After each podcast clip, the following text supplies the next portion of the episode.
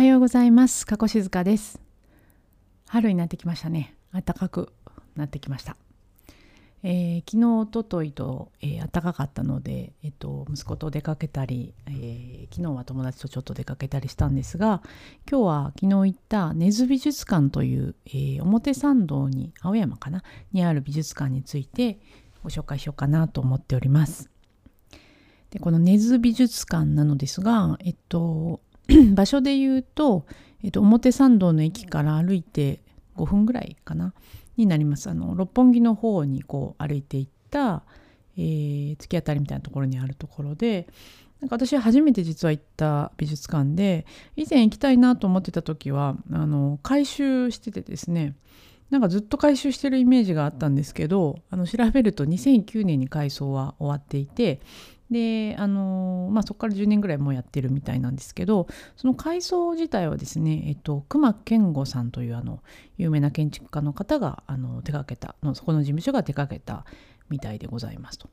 でこの根津美術館あの行ってみてすごい良かったのでご紹介したいなと思うんですが、えーと、すごい和風のですね作りでして入り口入るその建物に入る手前のところが、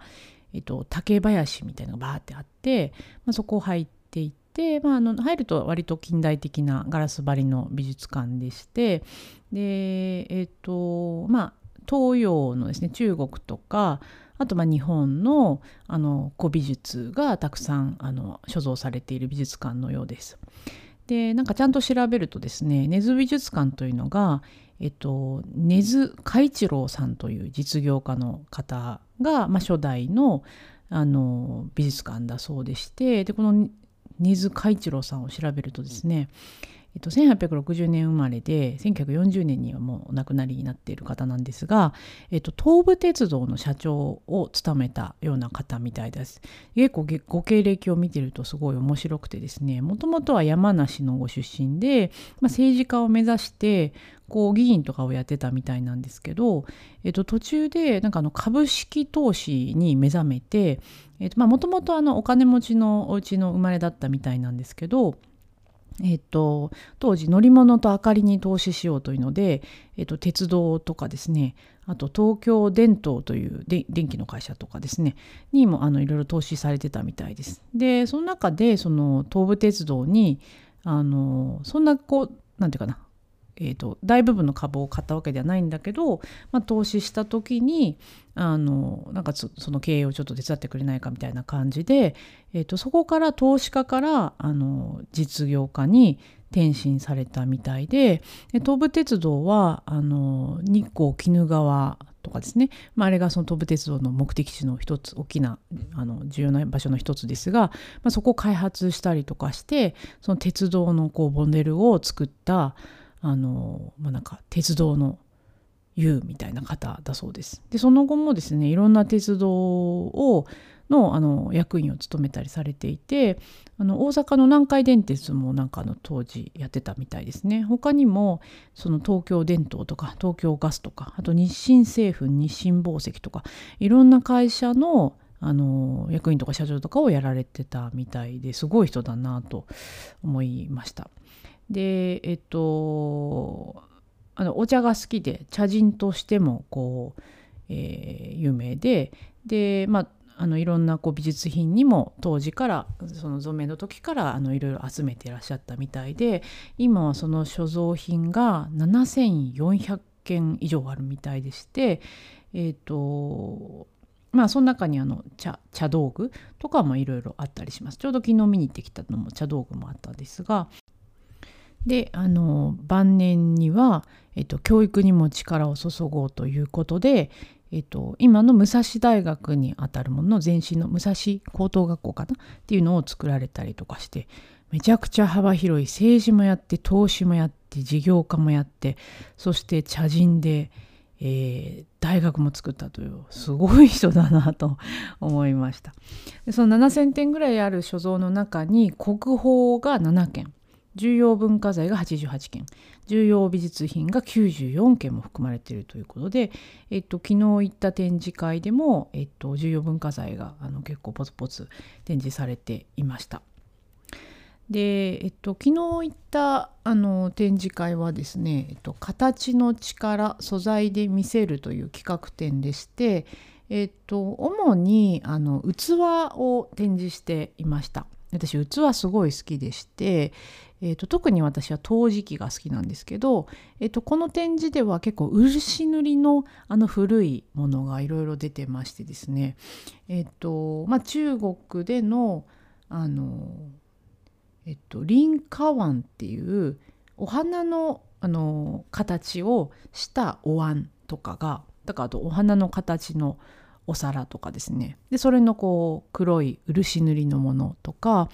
あとは、えっと、奈良の春日大社、まあ、その時代春日大社で使っている、えっと、朱塗りの、えっと、お盆とかですね。で今もあのえっ、と何その神事の時に使うあのごご飯を入れるあのお米を入れる器とかですね。がいろいろあったりあとはその茶道具のコーナーみたいのもあってえっと夏目っていうらしいんですけどあのお抹茶を入れるケースですね。あの蓋がポコって取れるやつ。あれを、えっと、漆塗りのすっごい綺麗な黒いあの漆塗りのあのその夏目という器が置いてあったりあとは花花をあの生けるためのあの器とかもですね置いてありました。すごいあの私すごい好きな展示だなと思いまして。あの私実用的なあの美術品って好きなんですね。なんかここにお花入れたら楽しいだろうなとかですね。このお盆になんかこういうこういうので食事に出したら楽しいなとかですね。あの実用とつながるのであのすごいいいなと思いました。で漆塗りってあんまり詳しくなかったんですけどあのまあもちろん中はですね、まあ、いろんな素材があるみたいですけど、まあ、基本木ですね。木をあの曲げてお椀を作ってその木を強化するためにやっぱその漆を塗って、まあ、そうすることでその朽ちにくく保存性があの増すみたいです。でその漆を塗る過程みたいなのをあの解説した展示みたいのもあってですねあの最初はそのただの木ですね木の上になんか下地を塗ってでなんかその布を貼ったりとかして布でこう下地をこう強くしたりそこに目地を埋めるようなこうのを塗ったりで漆も何重にもこう塗っててですねなるほどこうやって作るのかと思って。いやすごいですね。あと結構17世紀とかなんかそのぐらいの漆のものって保存状態のいいものってもう新品みたいにピカピカなんですよね。こんな綺麗な状態に残るんだなっていうのがすごいびっくりしました。であとはまああの合わせてその茶人のところコーナーでえっ、ー、とあの結構あその武家えー、お侍さんが描いた絵みたいなの展示コーナーがあってですねそれが私結構面白かったんですけどえっと江戸幕府の十二代将軍の家吉家吉が描いた竹の絵っていうのがあってですね将軍が絵描くんですね知らなかったんですけどその竹の絵っていうのがその水墨画で、えーと、墨でこう描いてあるんですけど本当にその竹をですねこう家吉さんがこうシュッシュッシュッって描いたのがそのその手がどう動いたかがすごい分かる絵なんですよね。なんかその何て言うんですかねこう有名歴史上の有名な人物が描いたその手のそのなんか様子がそのまま残ってるっていうのがあすごいなと思って、まあ、他にも大名で、まあ、絵が好きだった人みたいのもいるみたいでそういう人が描いたりとかもですねなんかまるでそこに生きてるみたいな気がしてあの、まあ、久しぶりに美術館行ったんですけど、まあ、物もそうその器もそうですしあの絵もそうですしすごい楽しかったです。でなんか絵とかその美術品ってあの人が作ったたものなのであの仏像とかも仏像とかもいくつかあったんですけどやっぱりその人の思いとか心とかなんか価値観とかがえっとそのものにね現れてるんだろうなっていうふうに私は思ってましてなんかその、うん、まあ家家吉のあの絵とかですね何て言うかなこの竹を描きながら何を考えてたの、まあ、その竹の絵はですね家臣にあげるために描いた絵みたいでしてまあでもすごい立派な絵でしてあこれを与えようと思ってたんだなとかですね。うんまあ絵にしてもですねあと神様にあの祈りを捧げるための器みたいなのもですねなんかそこに、えー、神聖なものをこう宿らせるためのものづくりとかですねっていうのはすごくいいなっていうふうに思いました。なんかちょっとうまく話せないですがあの是非この美術展ですねよかったので、えー、東京にお住まいの方はこの根津美術館も行ってみられてもいいんじゃないかなと思ったりします。でちなみに次の展示会がですね柿つばたず屏風の茶会というやつで4月16日から始まるみたいですけどこの柿つばたの屏風がすごいあの多分国宝かな？かなんかで、えーと、すごい有名な絵なんですよね。これも見たいなと思って春になったらゴールデンウィークぐらいに行こうかなと思っていたりします。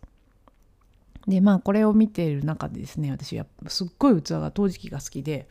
あの陶磁器でおすすめの美術館もあったので、えー、っと次回そのお話をしようかななんて思っていたりします。